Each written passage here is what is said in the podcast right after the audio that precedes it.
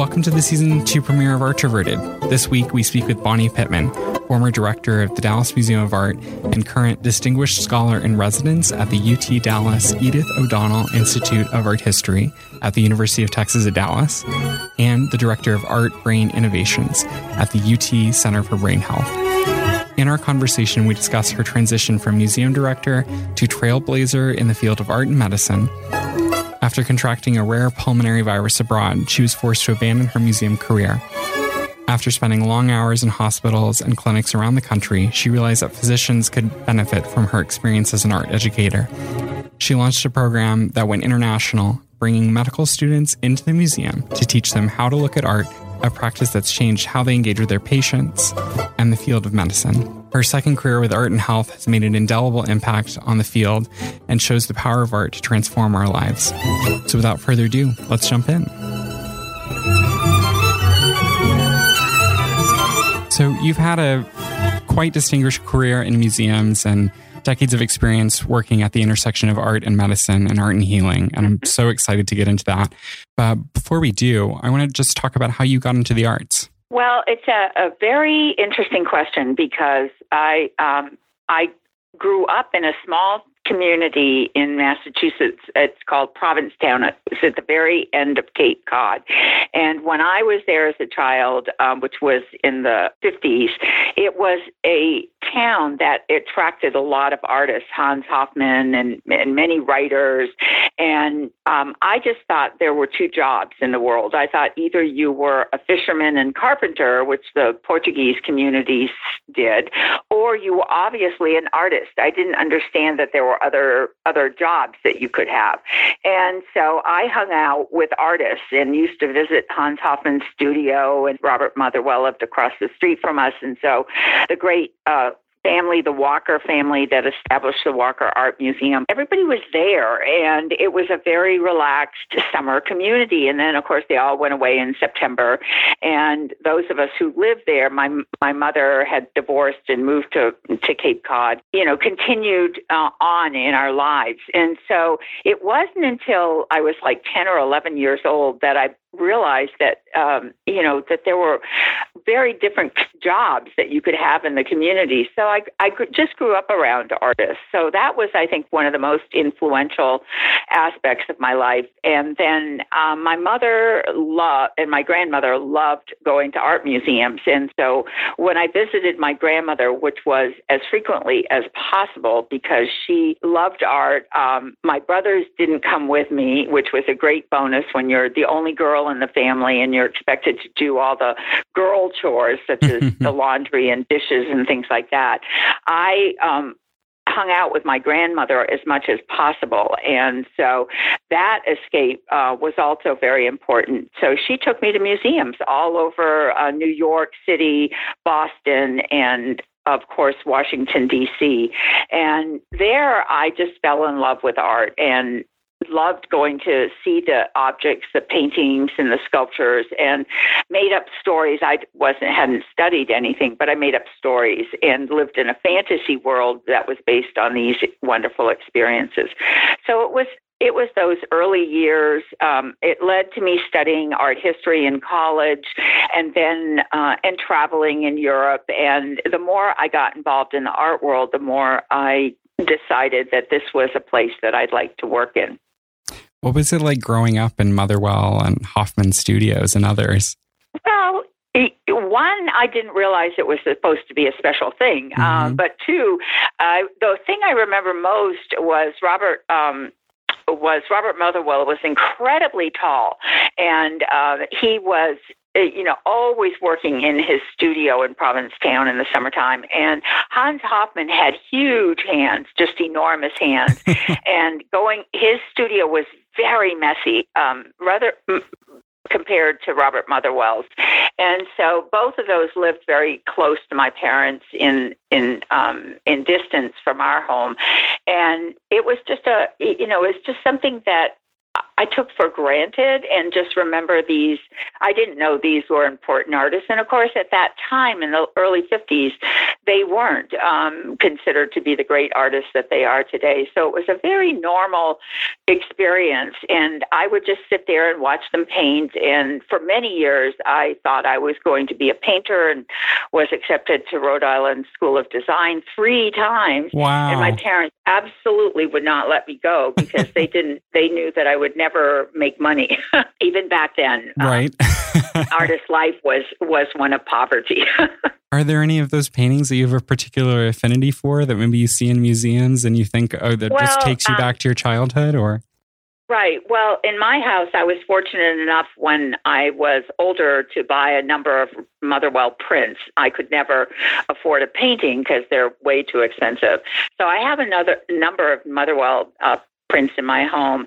And the, Robert, um, and then with Hofmann, I worked for five years at the Berkeley Art Museum in um, Berkeley, California, and they have Hofmann left his collection of uh, paintings to the Berkeley Art Museum. So I had lots of opportunities to not only see them, but also to work with the curators. I was the deputy director at the museum, and I was able to. Um, mount exhibitions and and work with the collections of his work and um, they're incredible pieces i mean they just you know those blocks of powerful pink reds and blues and yellows and pinks, you know, just come out and you know, hit you in the chest and stomach. I mean, there's a physicality to Hofmann's paintings that is so, um, and and co- sense of color that is so, for me, so energizing. And Motherwell's paintings were like Sumi, you know, his beautiful brushstrokes of the like Sumi um, paintings of the Japanese and his black and whites, and also his color paintings when he does them are very are very um, planal, so you don't get the kind of push and pull that you do in Hofmann. But I remember all that from just sort of hanging out with him. Oh, that's fun. Yeah, the works are really arresting. Yeah, it was a fun chapter. There's no question.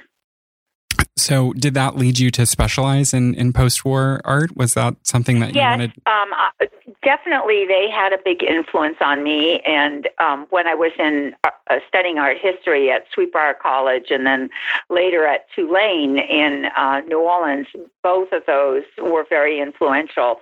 Um, you know, the experiences I had in New Orleans, I was really captivated by the African collection, which I helped to unpack that in that museum. And in New Orleans, we unpacked some great collections that had been given to the museum. Also in Seattle, when I taught and worked in Seattle Art Museum, we unpacked the Katherine White uh, collection of African art. So I became very familiar with that and with Asian art. Once I was teaching in museums as a museum educator, you have to learn the collections that you're teaching in depth. And uh, I, they were at that time small enough museums that when something came like a big new collection it was all hands on deck and i would actually be i i was trained by the curators and registrars to unpack things and it was a great opportunity so um, the interest in art history expanded much beyond 20th century uh, American and European art into other ethnic areas. So it was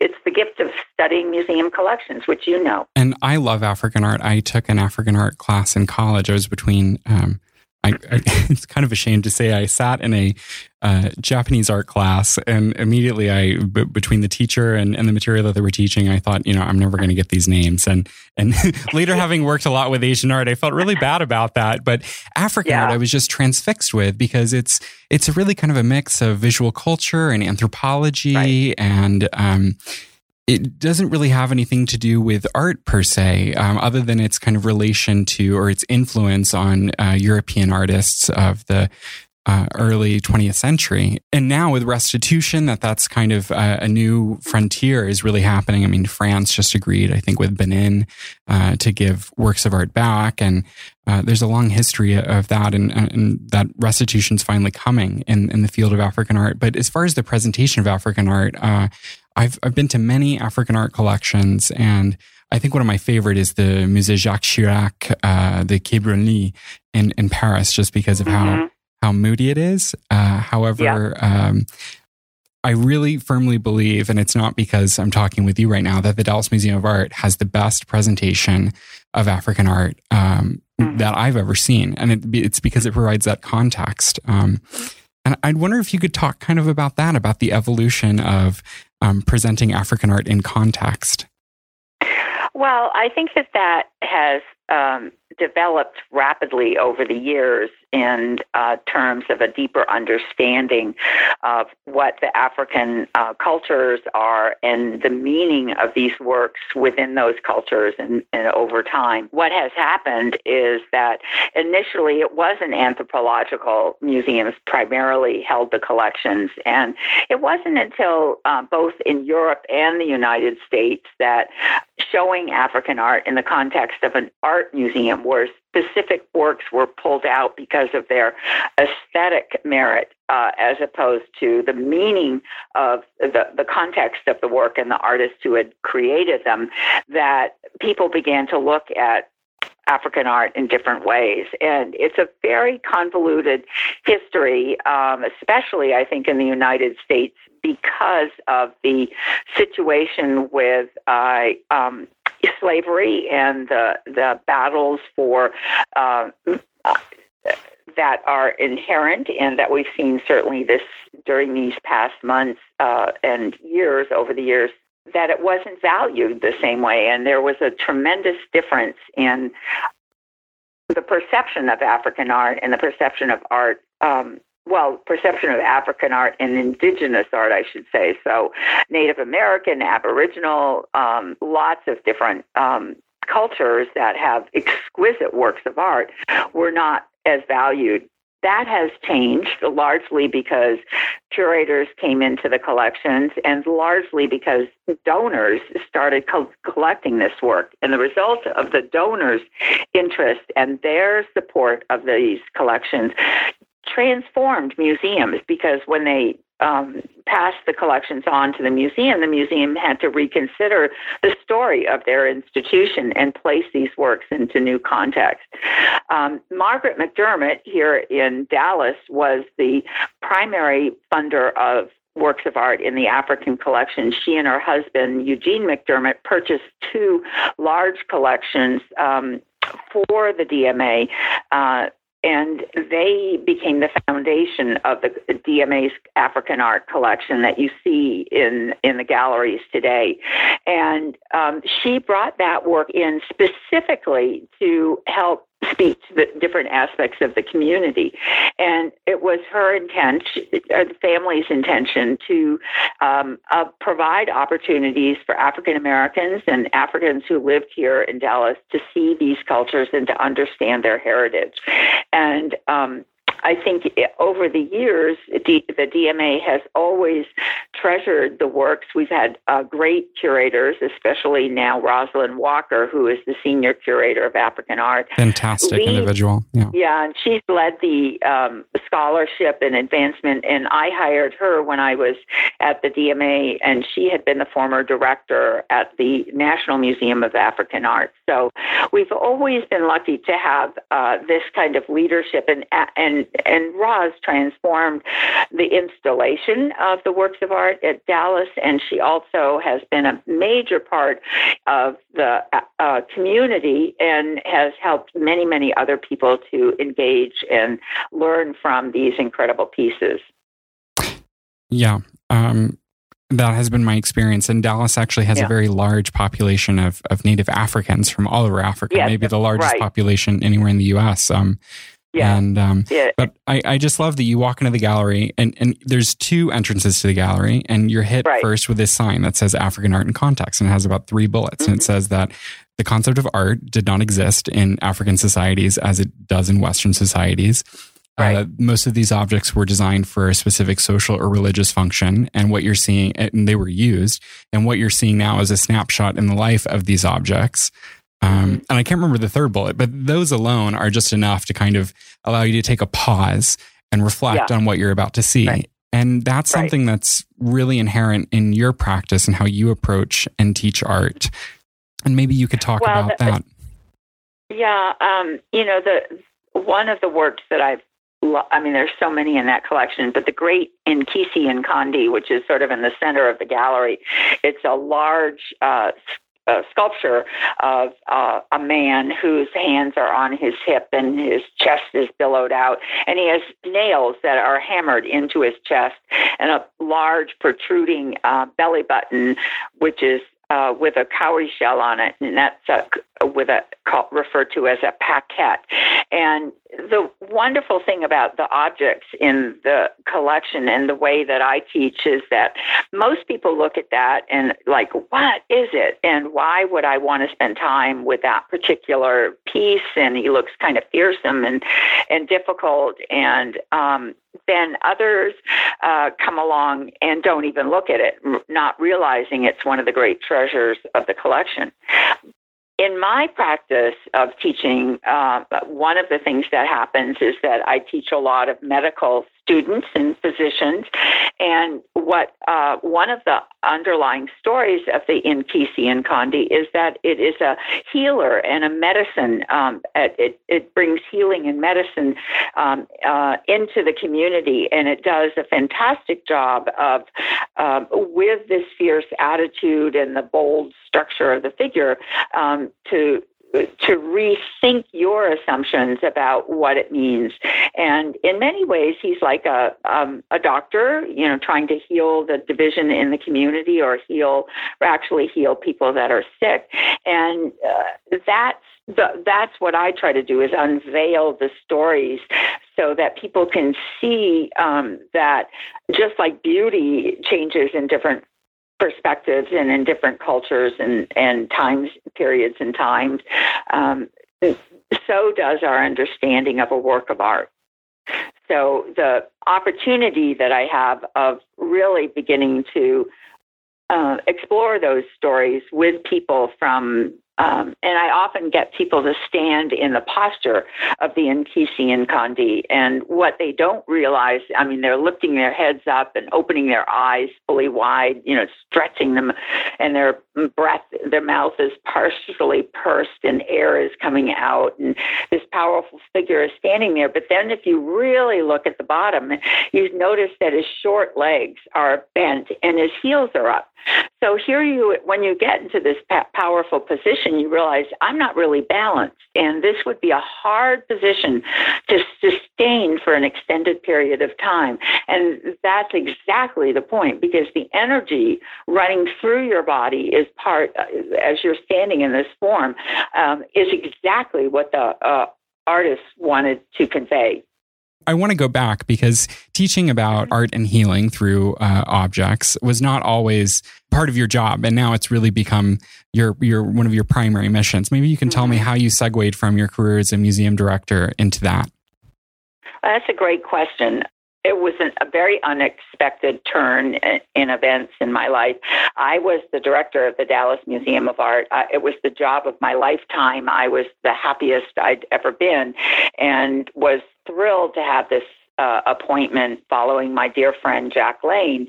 And it was um, things were going very well for me. It, uh, we were getting ready to present the King Tut show with all of its um, excitement and trauma. And then I went to um, the art fairs in the spring, February, to uh, 2008 in uh, I went to both uh, Brussels and then I went on to work on a, um, a number of other projects. And what happened was that I uh, contracted a virus in my lungs, which I still have today. Um, now 12 years later, and that virus led um, to me having to retire from the museum. Uh, but while I was at the museum, the I used to spend a lot of time, unfortunately, in clinics and had to go down to Baylor, um, UT Southwestern, and now my doctors are at Baylor, so I go over there. And I had all this time when I was sitting in chairs getting um, treated by in the different clinics for breathing issues, and that's where I started uh, reading about art and medicine and thinking about new ways to interpret the collection, and was getting very excited about this and it's interesting because at the time that I retired from the museum for um, my health reasons, uh, it was important for me to acknowledge that I, I was beginning to open up this whole new field.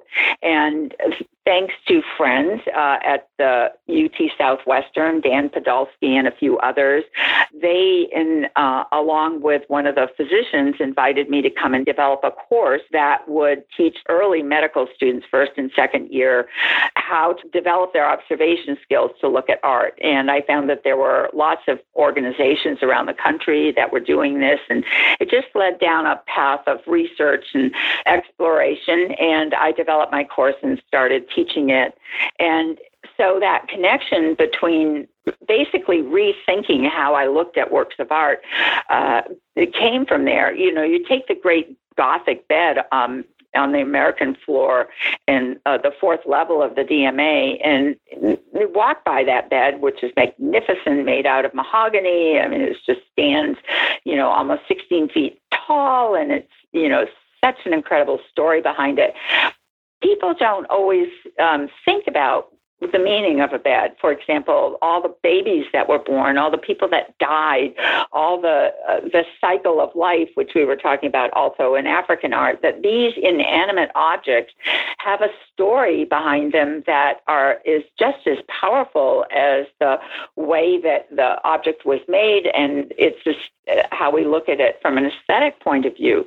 And that uh, those uh, new stories became part of the research that I was doing on the collection. And even after I left, the uh, trustees, I was writing the handbook on the collection.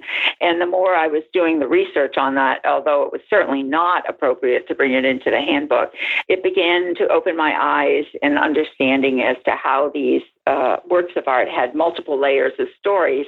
And as art historians, we always tended to gravitate to the top level, which was who is the artist, how was the object made, how was you know how was it used, and didn't get into the real meaning of these works of art. You know the the that a portrait of a woman um, might be a portrait of a, a son painting a portrait of his um, mother who died of cancer, and those, you know, that that that whole story, the, the stories of resilience and healing, are in works of art that can be uh, amplified by teaching. The other part of the teaching that I did was the stories were certainly there, but was really about the observation of works of art. And I've developed a framework that I now use called the power of observation, which codifies for people who are not in the arts a way in which they can learn how to scan a work very quickly, how they can attend to it, beginning to look more closely at particular details and, and understand the work, and then connecting the work to their lives and to the world around them. And that's where you often bring in these stories of information and um, uh, enrich your understanding of the work. And then the last stage is transformation, where you need to develop personal connection to the work of art. And in the transformation phase, that um, when you're with me in the galleries, that's a lot of what we work on. For example, I talked about standing in the posture of the Nkisi Nkondi. Well, suddenly you become the work of, you know, you, you reconsider using your whole physical self, all of your senses to consider what the meaning of this work is. So the power of art um, has become a framework that I use now to teach both medical students at uh, UT Southwestern. I've taught all over the country to seminars and workshops to other universities and museums. And I also teach it out at UT Dallas, where I'm currently on the faculty to honors students. And they, um, you know, the, it's, it's a life changing experience because you begin to understand how to see the world around you.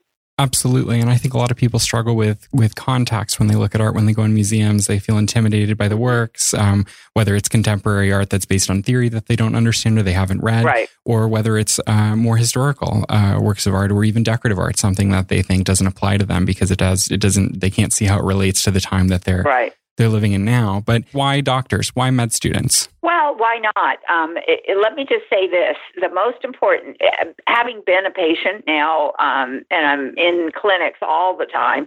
Um, I became very aware that many doctors, not all of them, but many doctors, are there to solve a problem.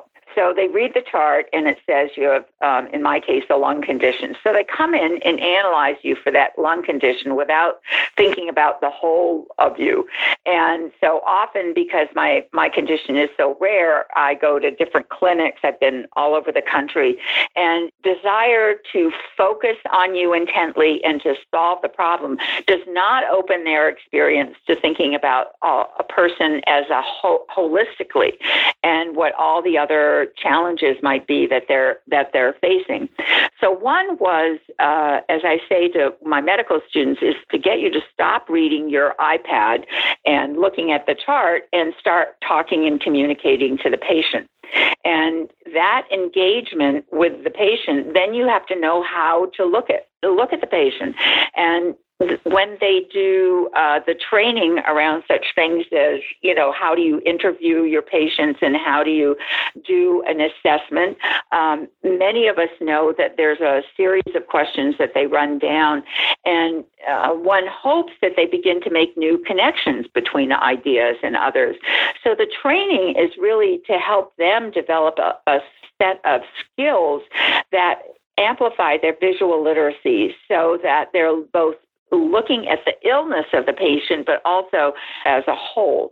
And another example is many times they, um, uh, you know, when when you enter a room and a pre- patient's been there for uh, a few days or a week or something you look do you do you look around the room are there any people visiting are there um, books or pictures of family members? Do they have a life outside the hospital context? I mean, what can you learn just by looking at that human being who's sitting there and suffering to uh, pick up and have a conversation with that individual, which may lead to a discovery of something that that isn't written on the chart. Um, a third example, one of my favorites, is in the teaching that I do. I teach a class on color, and I go over the Albers' color theory and um, show how images change by the use of the colors, obviously, but um, and contrasting colors. And then um, we have an exercise where a dermatologist shows different diseases in the hands and how, with different colors of skin, that same disease looks differently. And then I have the students try to identify, um, there are usually 30 plus students, one color of red out of 60 Pantone colors of red, and there are hundreds more than that. But I give them 60, which is the true red. And so it takes several rounds of arguing and fighting for them to agree on what is quote unquote red. Um, but the whole point is that different eyes, as we know, different eyes see differently. And um, some people see more yellow, some people see more blue. There are people who can see 10 million shades of colors. And so the average is about seven million. So there, that notion that you're really, oh, it's not just red. I have to describe the shade of red. I have to describe describe the context within the skin and the pigment, so that the next physician picking this up will be able to really understand what my notes are. If I just write down red lesion, I'm not giving them enough information. So those were some of the reasons, humanistic reasons, and then the rationale of diagnosing a patient and trying to have hard evidence that they realized that their descriptions were uh, complete enough for another person to understand the work. I'm very lucky. I have a superb physician as my lead doctor, and um, I watch how Dr. Rosenblatt does all of this, and it's really taught me how to incorporate some of these ideas into the work that I do in teaching. Wow, that's really incredible. All from uh, a little exercise at looking at at, right. color swatches that you can really develop that sense of uh, description and, and, and, and, and analysis. Right, and that and that they understand. Um, that's the you know, as one student said, I will never write down that it's a red lesion again in my life. I understand now that that is not complete information. And so those there are enough of those exercises that they really can um, it's really exciting to see how they can change things. Wow, that's great. And I could see that kind of leading to a trickle down effect all the way down to the medical transcribers, you know, who are, right. who are transcribing their notes, people, you know, just kind of the far reaching effect that this practice is having. Yeah. You lecture widely, and um, every time I go to one of your lectures, I learn so many new things. Uh, one of the last lectures that I heard you speak in person, uh, you threw out a little factoid that there are 1,440 minutes in a day. Right. And what you can do with them. And you spend some of those minutes on a regular practice uh, that you invented. And uh, I'd love for you to tell me, and tell us a little bit about that. Uh, thank you for asking that question. And yes, um, um, it, the 1,440 minutes in a day is a very important um, reminder in my life that um, what a gift it is to be here. Uh, it came out of, I, I, had been sick for three years um, and was really not doing well and i retired from the museum that uh, in the summer of 2012 and uh, it was uh, not in a very happy pay- place because I was really sick, combined with uh, I wasn't sure what I was going to do next in my life. And uh, one of the interesting things that happened is that I had a biopsy that summer, and the biopsy results were were very conclusive that uh, the microorganisms that are in my lung are going to continue to grow, and that there's nothing we can do. And the day I received that news was pretty tough day because pretty much all these things that I loved in my life had had disappeared, and so it was like, okay, what am I going to do now with my life? And I went home uh, that afternoon, with, and my brother. I had picked up my brother at the airport and told my him about this, and he said, "Well, why don't you just have a have a take a rest, and we'll talk about this when you're up." And that's the great thing about siblings is they know when to comfort you and and to love you. And that afternoon, I went to sleep and literally woke up um, abruptly and wrote down what has become um, a very, very powerful part of my life, um, which is doing something new. So I woke up and I wrote down, uh, I'm going to do something new every day. I'm going to take an ordinary day and make it extraordinary through the power of intention. Um, I'm going to go to new places. I'm going to meet new people. I'm going to do new things with old friends.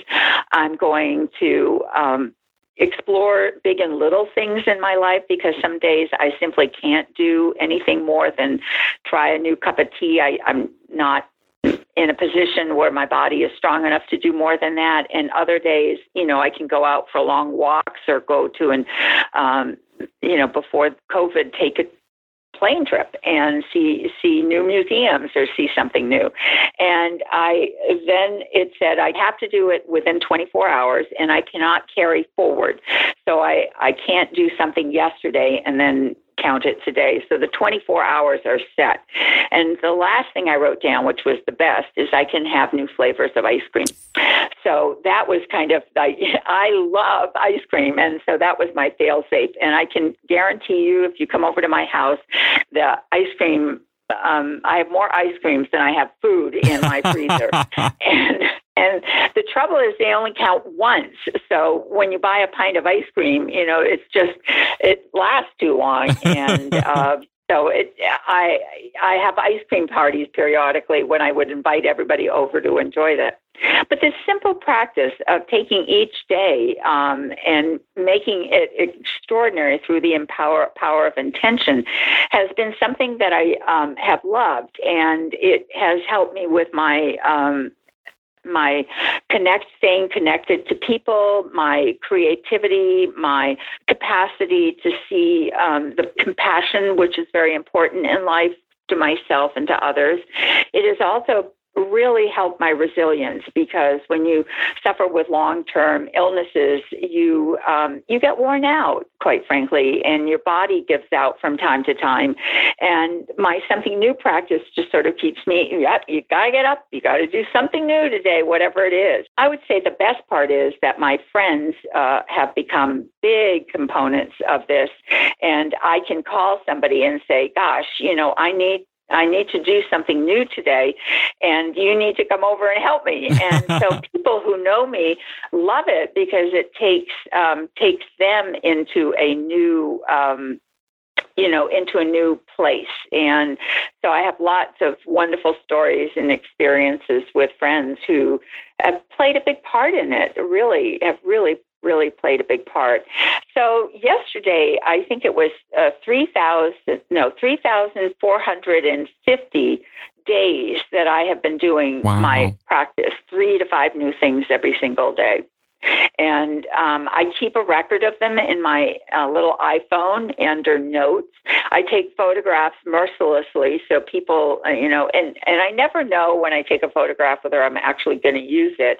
But um, it's an important thing for me to keep those records because I think that by recording it, it's sort of, uh, it, it's a way in which I end the day in, in my life. So the posts are always really late at night.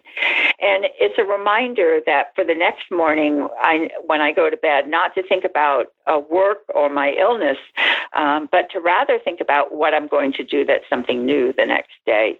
So this practice has really um, driven my life in so many ways. It's led me to, I think, explore art and medicine uh, in very powerful ways, and it has kept me um, kept me going. You know, at a time when it's kind of hard sometimes. And in true Bonnie fashion, it's not something that you've kept to yourself. It's something that you've made an effort to share with many, many people. And uh, mm-hmm. one of that, one of those groups is your partnership with the University of Texas Center for Brain Health. Mm-hmm. And right. I'd love if you could talk about um, that partnership and, and what you're doing there and how you're expanding the Do Something New practice to a scientific practice. Oh, that's that's a wonderful question, and, and I'm very happy to to share with you. Um, Sandy Chapman, who is the founding director of the Center for Brain Health, which is uh, one part of UT Dallas, uh, gave me the opportunity. She was we've been friends, and I was telling her about my Do Something New practice, and she said, "Bonnie, you have to tell this story." So long time ago, I gave my first talk ever at. Um, at the Center for Brain Health on my Do Something New practice to their her scientists and to some friends who she let me invite. What was exciting um, was that over the years we have developed a, a, deeper and deeper understanding what the potential for doing something new is. It, that it does all these things that brain health is about. You know, learning new skills. Yeah, last night, for example, um, I took a cooking class and learned how to make this amazing gingerbread. Um, uh, with Darren McGrady, uh, who is the former chef of uh, Princess Diana and the Queen in England. Ooh and la la. So, um, talk about delicious. It was amazing. But, you know, I might not have done that. I just was uh, I just wanted to really stretch out and try something new. And he was a great, you know, commentator. And um, uh, and we also learned how to make uh, fudge, uh, which I can't make on my own. I would eat the whole thing. But I'm um, the the gingerbread I made was fantastic. So it gets you into a place that you're trying new things.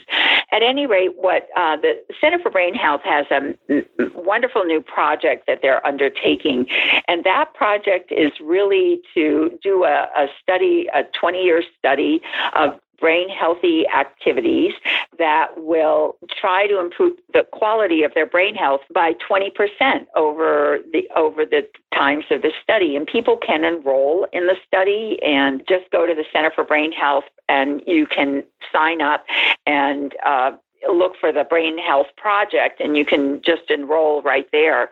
What we do is we'll be sending you, uh, you do a study of yourself uh, so that you understand how you're, um, where you are now. You have a, a place to gauge yourself uh, that looks at your life holistically, uh, wellness activities, your com- um, dealing with compassion, dealing with exercise, all these different attributes in your life. And so you have a, a score now, and then through exercises and projects, um, and this is where this uh, do something new and we're going to do some uh, do work with the power of observation are going to be available for the people in the study to take these like mini modules and study them and uh, then uh, learn how to do something new and then you uh, months later, I think it's twice a year, you retake your baseline study so you can see where you're moving. In the first round, um, of participants, which was just it just started. And it started during COVID, so that's a really tough time. At any rate, what happened is they found that there was a 5 to 7% increase in people's brain health, the quality of their brain health, just in, a, in the first six months. So the idea is that my uh, I'm going to partner with them to develop these uh, programs and units and try to provide opportunities to spread the word about my do something new practice but also and power of observation but also get some clinical data that we can use to help understand the impact of these projects yeah i love it I've been to many events there and participated yeah. in, in, one of their studies, and what they're doing is incredible. And um, it's crazy that the how little we know about the brain. You know, it's our most important right. resource. But but I love that you're uh, working to make sure that art and the brain are connected because they are, and that we have proof mm-hmm. on that. So um, yeah, it's wonderful. I love it, and I can't wait to to to participate in it. But but as far as doing something new, uh, something new that's happened for me a lot in the pandemic has uh, been visiting museums virtually and seeing art virtually. Mm-hmm. And it's, uh, you know, this, this week, actually, they started to administer the COVID 19 vaccine uh, throughout the US, but in Texas, it started yesterday. And as that happens, we're kind of starting to see the light at the end of the tunnel. And for um, having been starved of art for so long, uh, it, has been really difficult. And, and, and being able to see it virtually has been uh, exciting. And, uh, but at the same time, for museums having been closed for six, seven, eight, nine months, we're really worried uh, that they're not going to survive. And the American Alliance of Museums uh, published a study in uh, it was in June in July uh, that said that one third of U.S. museums will right close forever. Um, and, and, and that's a devastating uh, figure. And in response to that, people like, uh, you know, the American Alliance of Museum Directors in April relaxed the, the rules around museum deaccessioning guidelines to uh, allow them to, to use some funds for general operating expenses so that they could stay afloat. Um, right. But during these closures, museums and the art world has really gone online and really started to figure out how to become more creative.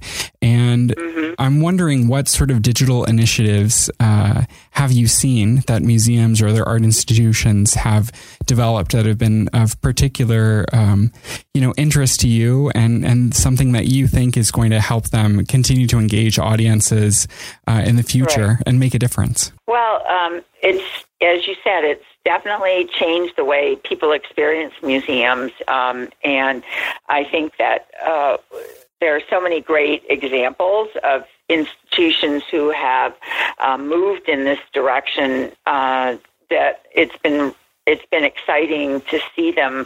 I think uh, the um, locally, we've got great examples in the, both in the Nasher and in the uh, DMA, where you can have virtual tours of exhibitions that are up and you can't get to, or you can participate in classes or uh, programs on online in an abundance that they have never seen. Um, all of them have seen a growth in their audiences, the online audiences, and I think this is going to change the way that they I think in museums are. Uh, as they move through this, are excited that they're seeing their online attendance grow.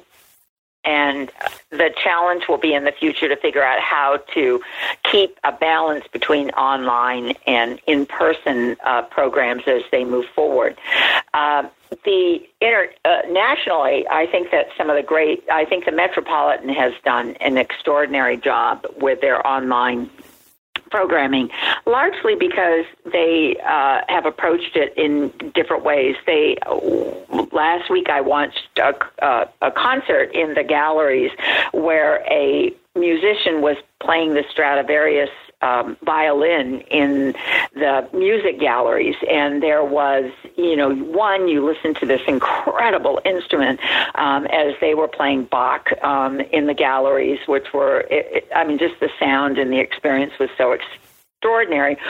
I mean, I know we don't all have. Uh, Stradivarius uh, violins in our collection, certainly not here in Dallas. Mm-hmm. So that was, you know, th- but they set up these very specific programs like that that bring together different media, different um, art forms uh, to explore the Metropolitan.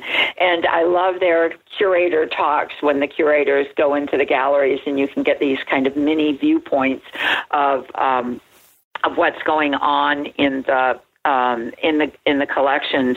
So the Met and uh, Metropolitan Museum in New York and the Museum of Modern Art have really done some outstanding work. I, I think what's also surprising is that some of the other museums, uh, for example, the Norton Museum in uh, Florida, which uh, I hadn't really, you know, I know about, but I hadn't really been on my horizon line, is another example of a, um, a, a good museum, a very good collection that um, is doing online digital uh, experiences, and they do a lot of artist interviews, as they do in Colorado. At the Heidi Zuckerman does up up in her institution in. Um, in Colorado. So there, there's a huge range of programming that's going on that captivates you. Also, the ones that are behind the scenes that show you how works are cared for, um, conservation goes on. Those are things that you don't normally get to see if you're a regular visitor to a museum. So now those behind the scenes stories are coming out and becoming much more accessible so that people can understand the the role of museums in the future um, in a way that they hadn't before. So I think I think it's a platform that's growing and will continue long after the uh, com- you know the virus is over with. And i think that the challenge for museums is trying to figure out this new balance because between in person and digital programming so that both can be enhanced and grow in the future. Yeah, and I think it's really going to be the key to survival. Museums are already struggling with how to uh, use technology in the galleries and engage people digitally. And now during their closure, they've been able to reach audiences um, virtually who've never even been to the museum. So right, uh, I think right. it's definitely going to enrich their experience when they go back. Um, but museums have also faced another critical issue. Um, with regard to audiences during uh, this time, because in addition to the global health crisis, the political climate in our country, uh, particularly the movement around racial inequality, uh, in this response to the death of George right. Floyd, has forced many institutions to question their identity and the narratives that they um, put on. Uh, and in your course at UT Southwestern, sympathy, empathy, and compassion are critical right. pillars that guide your curriculum. And I think they directly translate to diversity, equity, and inclusion, which are now mm-hmm. buzzwords that dominate the conversation around cultural institutions. I'd like to know what right. steps you think museums need to take to make themselves more inclusive and more accountable. Well, it's a big it's a big topic, um, you know, and and I wish we all had magic wands to um, kind of demonstrate what what is going on in in institutions and diversity um, issues in museums from the staff and the board level all the way to the uh, acquisitions of works of art to um, what programs they put on, whether they're exhibition or otherwise. What has happened is that museums have done a have a lot of territory to cover you know because i think a lot of people look at museums and in most cases not in all but in most cases they have limited resources um, they have a situation where budgets are governed by a lot of what we call restrictive funds and the funds can can only have been designated by donors to be used in particular ways and and the average person has virtually no idea that that's going on. There's a desire for all museums to be more inclusive, not only in terms of their staffing and board, and they work hard to do that, but you know, one museums don't pay a lot of money in most cases, and so for young, talented um, people, uh, minorities who are coming into the profession, they it's hard to get um, jobs that uh, number one because there aren't a lot, but number two because the salaries, you know, they'll they'll be a smart person who's been um, receive master's and PhD degrees will be quickly uh, recruited by other institutions or other businesses to work in their areas. And, and museums are hard to break into, but not only that, they're difficult to um, uh, to be compensated. And I always remind people that it's the Mother Teresa. Um, do you have Mother Teresa tendencies? I'll ask them. You know, do you are you willing to work tirelessly and forever for no money? Um, you will get no recognition for the work that you do, and um, your work is in service of other people. Um, and so your your personal ambitions are, are harder to um, to reconcile. Now we're going to move to the fun part of the podcast. This is the lightning round. These are short, quick questions that I haven't given you, but no worries. Oh, They're no. going to be okay. easy. This is the surprise. Uh, so, all right. Uh, the first one is early bird or night owl? Night owl, absolutely. Coffee or tea? Tea. Talking or texting? Talking. Facebook or Instagram? Instagram. What's the last book you read? Oh my God. Or what are you um, reading? well, now? what am I reading now? I'm reading five books right now. One is called Attending by Ronald Epstein, and it's a he's a physician who uses meditation in his practice. Um, another one what it, that I'm reading right now is um, uh, looking uh, looking at mindfulness by Christopher Andre, which is uh, a study of 25 paintings that he's done with mindful activities. And then I'm reading the history of pandemics, just, you know, um, getting ready for my new class at the beginning of the year, and the history of medicine. And, and uh, because I have this brand new class, I forget who the authors are. They're in, they're beside my in my bedroom. But um, I'm not. Uh, I tend to read in areas that I love. I'm not a big novel reader at all. I I um I like nonfiction. I guess is what I'm saying. Same, same. Every now and again, I'll pick up a work of fiction, but it's right. It, it's not often. Um, you kind of mentioned this in in the beginning, but I'm wondering if there's one memory in particular, uh, one of your first memories in a museum. Oh, absolutely. Um, I was with my mother, and um, we were in at the National Gallery of Art in Washington, D.C. It was my family. We were moving to Florida, which was very scary. We were leaving New England and moving to Florida, and I had never been to the National Gallery. We stopped there in Washington for a few days to see the sites. And my father very happily took all of my brothers over to the History Museum. So I didn't have, I had 3 mm-hmm. brothers, very boy oriented, rambunctious brothers. And so my parents made this decision to divide us up. And my mother and I went through the National Gallery, and it was the one of the clearest memories I have of this joyous experience.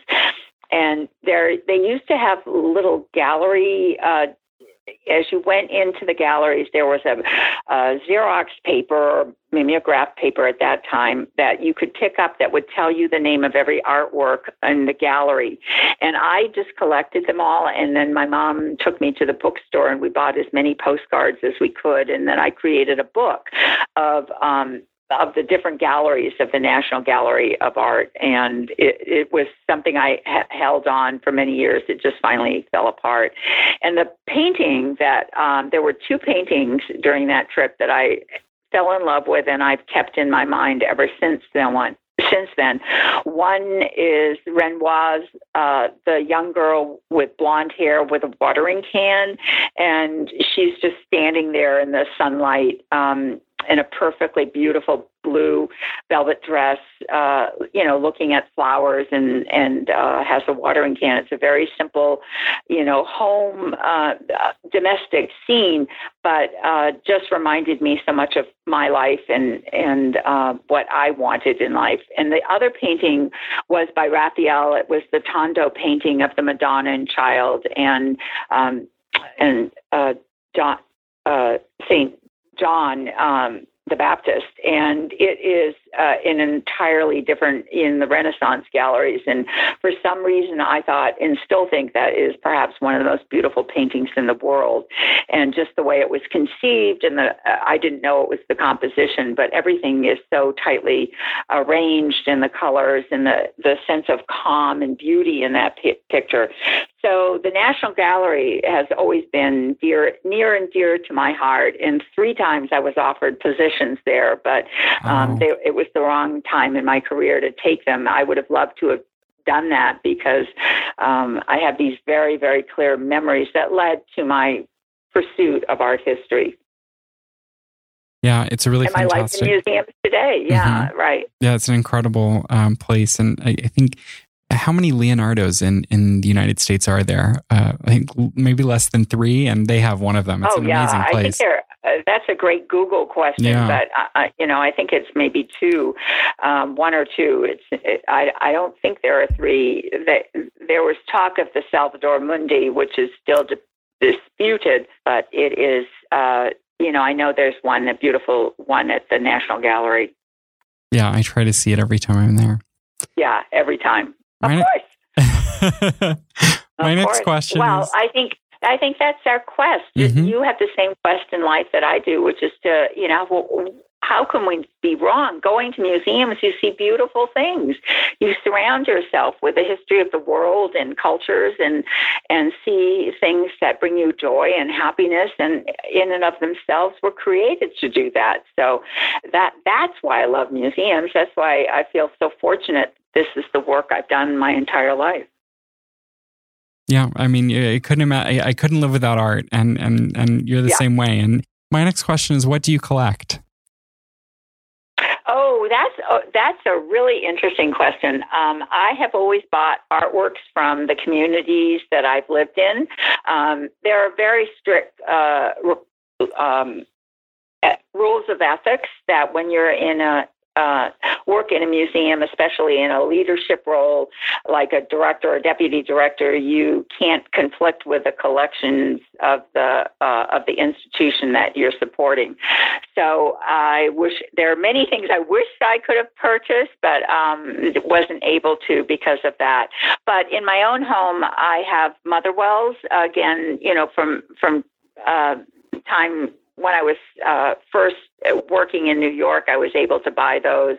Um, I wasn't in a museum, so they were my first purchases. And most recently, I bought a beautiful Nic Nicosia Mhm. uh, drawing of uh, the minutes in the day. It's a series of four circles, each one a line that records the minutes in the day. And it is a fantastic piece because I use it when I meditate. So there are photographs of Hawaii and, and, um, lots of you know San Francisco Bridge and things. You know, I have a Richard Misrach um, of the Golden photograph of the Golden Gate Bridge, and that is a, a favorite of mine uh, because uh, I live there, and so each of the each of the pieces that are in the collection come from from a moment in my life. I didn't think about that. The the it being in a leadership museum in a position would pre- preclude you Yeah. from collecting certain works of art from uh, the Yeah. community. If you're a Japanese curator, you should not be collecting um, Japanese art. yeah, it's a conflict of interest. It can be for sure. yeah. Uh, my last question relates to ice cream. I know how much you love ice cream, and. I've been I, I've been fortunate enough to introduce you to new flavors of ice cream. I know. Uh, Mhm. as That's how well. we met. It is. So I'm wondering, this is hard. This is going to be very hard for you. So if you could only have one flavor for the rest of your life, Mhm. what would it be? Vanilla. Okay, so I you're a vanilla girl. I'm a vanilla girl. I love great vanilla ice cream. Haagen Dazs makes great vanilla ice cream, but it only can count once. right. But given my choices, my second favorite is um, peppermint. Um, you know, so it's vanilla ice cream with real chunks of peppermint, which is you can get right now. But um, yeah, I, I'm a vanilla girl. I, I feel that you could write a book about the flavors of ice cream, and every Yes, chapter would be a flavor of ice cream and include your do something well, in your I kept the practice and, and a recipe. yeah. Mhm, yeah. Yeah, no, I've kept a record of all the ice creams I've tried, and uh, so it, it could be a book. there are many that I didn't like. I would just go, yuck, you know, what were they thinking? But um, you know, it's it's a lot of fun. I eat a lot less of it now, but it's a lot of fun to be in that in that uh, in that space that you can enjoy. It's a great question. When we first met, I was picking your brain, and I do this often with museum directors. Mhm. It was something that I wanted to do, um, and and still would love to do. Um, but I'm but I'm wondering for for those out there who who are considering or want to be museum directors, what would be your advice to them? Well, um, be brave. That's the first thing you know that I would tell you. You need to be because uh, when I grew up and became a museum director, it was so different. The environment was so different, and the complexities of running an were substantially different than they are now. You need to have a background not only in art history but also uh, some understanding of business and uh, human resources because you're leading a group of people, uh, both your board of trustees and your um, and your staff, to try to create a vision that you can move people um, in the institution and with the community for, uh, to uh, create and respond to. So having backgrounds in in uh, psychology or whatever you want to call it, you know, the human aspects of uh, of, of leadership is really really important. Um, you have to have content. You have to know what you're curating and presenting.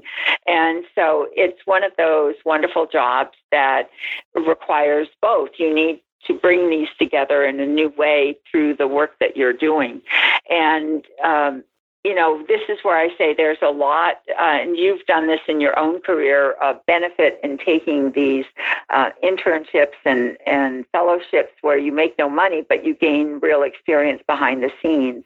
And that's important. Um, I have another young friend this year who's graduating from college who really wants long term to be in a museum director. And so, because of COVID, rather than he can't get a job right now, um, what he's going to do is take uh, take some time and study business. Because if you want to be a mu- real museum director, you have to understand balance sheets, you have to understand investments, you have to uh, be able to do projections and uh, uh, you know know how to read these things. And it, when I went to art history school, they didn't teach you any of that. I had to learn all of that on my own and through other classes. Yeah, I feel it's even the same for artists, people who are in MFA programs. They don't Yeah. teach them business. They don't teach them, you know, Right. uh, legal advice either. Um, so No. it's definitely kind of a holistic. Uh, you know, there, there, holistic yeah, there, there are many paths to uh, to that position. Yeah, there are. And I, would say that the qualities that you want to look for in yourself or in people doing this are um, some of the ones that you've already mentioned. Uh, you know, their sense of uh, their style of leadership is it inclusive or uh, not? Is it, you know, sort of author- authoritarian in museums? You have to have an inclusive style. You have to um, have uh, strategies about building resilience because there can be great ideas fostered out there, but they're put down by your colleagues or by the lack of resources. You have to create um, um, and develop artistic vision, but artists, um, and many times people on your staff are artists uh, that you're working with. So the um, you know those are more um, exciting uh, personalities, but their creative personalities also take more time to manage because deadlines may or may not have the same um, significance. So it's a, it's a balancing act, and I think that you have to have those courages, uh, those uh, characters of uh, courage and resilience, and um, and uh, you know, kind of a, a a way in which no matter what obstacles happen, you're like Gumby. You fall down, but you get right back up and you say, Well, I learned something from that. Let's keep going, Pete. and, you know, just sort of enjoy uh, being in the moment and seeing those successes and acknowledging them. Absolutely. I'm so glad you referenced Gumby. That brought me back to my childhood. Yeah, I, I love Gumby. I, I'm sure I still have the Gumby action figure somewhere, and we need to be more like Gumby. Yeah. we all do. You know, fundraising is definitely, um, you know, uh, people would say to me, How can you keep going when people say no to me? And I say, Because one of these days they're going to say yes. And, you know, I just think of the little Gumby going splat and then he comes right back up and marching forward. And eventually you do find that person who says yes. And th- those are the moments of sheer joy in your life. Absolutely. And I, I know hopefully uh, there will be some medical professionals out here who who hear this, and I, am sure there's many who are familiar with your work or, or, or the the concept of of uh, the bridging art and and healthcare. And I'd love to know what uh, would be your advice to um, people who are working in the healthcare field who want to um, who want to get more involved with the arts and try to integrate that into their practice. All right. Well, of course, I believe it's truly an essential um, component of the work of physicians and medical staff as well as the patients. And the answer about how do I get involved in it is, you know, just the burnout in the medical professions is one of the highest of all professions. People come in and they just fizzle out. And I'm deeply worried about what the impact of COVID is going to be on um, the future of practitioners. You know, a lot of these nurses, doctors, and technicians and healthcare workers that are behind the scene are going to leave the COVID situation. They're in high overdrive right now, but when they um, get a moment to sort of reflect on this, I think there's going to be a huge exodus of people from the profession. So, what the arts can do is really help them with balancing uh, their work life situation and getting them involved in other things that are uh, beautiful and creative and life supporting so that they're not always in a in a complicated uh, difficult situation. So for me what i would say is uh, find you know you don't have to create works of art. Just go look at beautiful things. Go out and walk in nature. Um, take time to uh, be with yourself and and be creative um, with yourself and uh, enjoy those moments of reflection and compassion to yourself. Those will make you stronger. And so I'd say just do what you can to enjoy it, enjoy yeah, life. I, I couldn't agree more. And I hadn't thought about the the mass exodus in medicine that will mm-hmm. probably occur. Yeah, I, um, I, think we're on the brink of it. Yeah. Unfortunately, people are dying treating the COVID patients, but I think behind that are going to be the burnout, um, which is going to be huge. Yeah. If you could own any work of art, what would it be? Ah! Just one. Like you could steal it and no one would ever know you had it. You'd get no, away with it. Well, if I could steal one, I, I think actually it would be the Raphael uh, Tondo Madonna at the National Gallery, and the other another one would probably be a Giotto. Um, you know, just one of his beautiful drawings uh, that he did. But I, you know, that is such a bad question to ask a museum director. I know it's fun. I, I, I I love hearing people's responses, and I actually had a a guest uh, in in season uh-huh. one who her response was Giotto, and she said she would steal the entire Cappella Scrovegni in Padua. Yeah, well, yeah, that, that's go for her. Good for her. Right, yeah. right. Yeah. So I said, if it ever goes thing, missing, I, I know where to I know where to find it. Right. You know where to go. Yeah, that's that's pretty interesting. Um, yeah. So, yeah, it, it, it's it's happy happy news um, for all of us that we can um, that we can uh, imagine these things, but you know they belong in the public domain and and to be well cared for. So let's hope for that most of all. Absolutely. Well, you, would leave a nice replica, right, of the of the yeah, that you stole. Yeah, it's yeah. tiny. It's easy enough for you to, to hang. well, both of them are not. They're not huge pieces, but they're sublime pieces to me. So my final question I ask everyone is that there's no crystal ball, but if I gave you a magic wand, what would be your wish for the art world? Continued prosperity and uh, creativity, or I'd probably reverse it. May the may the creative artists continue with their lives uh, and produce works, and may the uh, artists and the institutions that uh, care for them have a have a life of prosperity so that they can, can effectively do their jobs. And may people join them in celebrating those moments. May there be um, people who um, really do participate in that in the best in the best sense of the world. So it's more than one wish. I know that I was bad, but no, but it's the it, it's the action, it's the sentiment. We we definitely mm-hmm. uh, we're, we're, all hoping for that. Um, first right. of all, survival, but then after we're through that, prosperity to continue to to grow and flourish and create right. and um, and and to have new opportunities to create for people who yeah. haven't been creators before. Um, yeah.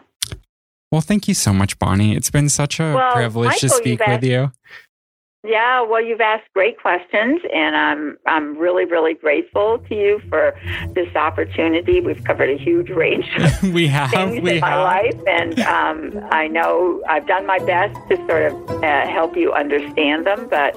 Um, you know that you and your listeners to get an insight into um, into my life. But yeah, so this is good. Thank you. We just scratched the surface, but I, I can't wait to to be to try new flavors of ice cream with you. Okay. I'm, I'm excited. Well, when this is over. Absolutely. Thanks again for listening to this episode of Artroverted. Stay tuned for next week where we talk to collector and neuroscientist Shirley Mueller about the science of collecting. Remember, when it comes to art, it doesn't matter if you're introverted or extroverted because you can always be artroverted. Thanks again for listening. We'll see you soon.